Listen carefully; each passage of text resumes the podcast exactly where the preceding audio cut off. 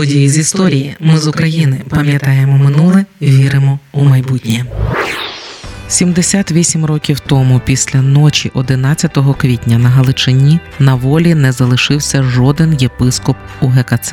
11 квітня 1945 року загони військ НКВС оточили собор святого Юра у Львові і арештували митрополита Йосипа Сліпого, єпископів Микиту Будку, Миколу Чернецького, Григорія Хомишина, Івана Лятишевського, а також ще багатьох священників. Їм повідомили, що греко-католицька церква ліквідована. Цей день став початком радянських спроб ліквідувати УГКЦ.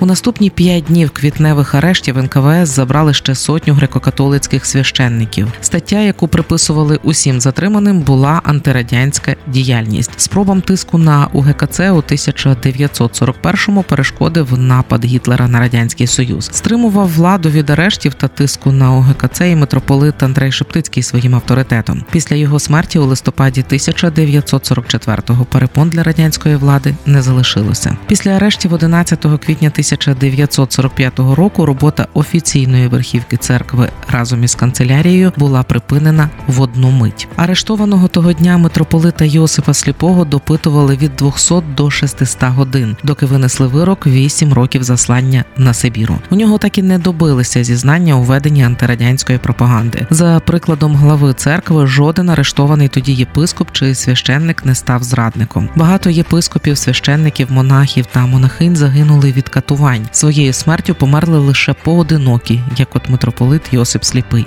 У червні 2001-го папа римський Іван Павло II проголосив новомучениками 27 греко-католицьких єпископів, священників, монахів, монахинь та одного мирянина, які постраждали у часи комуністичного переслідування та загинули як мученики за віру. До процесу беатифікації готують ще 45 людей. Процес тривалий, оскільки для беатифікації потрібні свідки, а усі вони були вивезені з України у табори. Багато уже померли.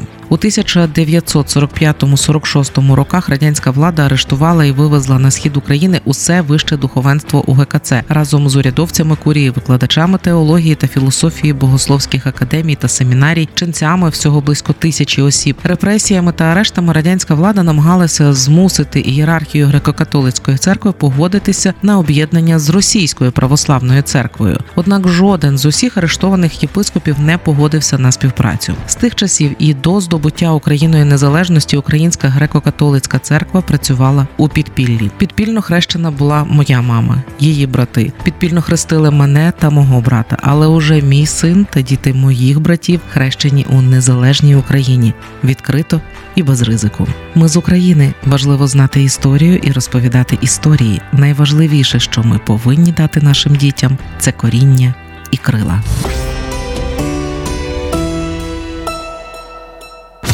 Ми з України. Ми працюємо для вас. Ми працюємо завдяки вам, наші слухачі. Радіо Ми з України фінансують саме слухачі добровільними внесками.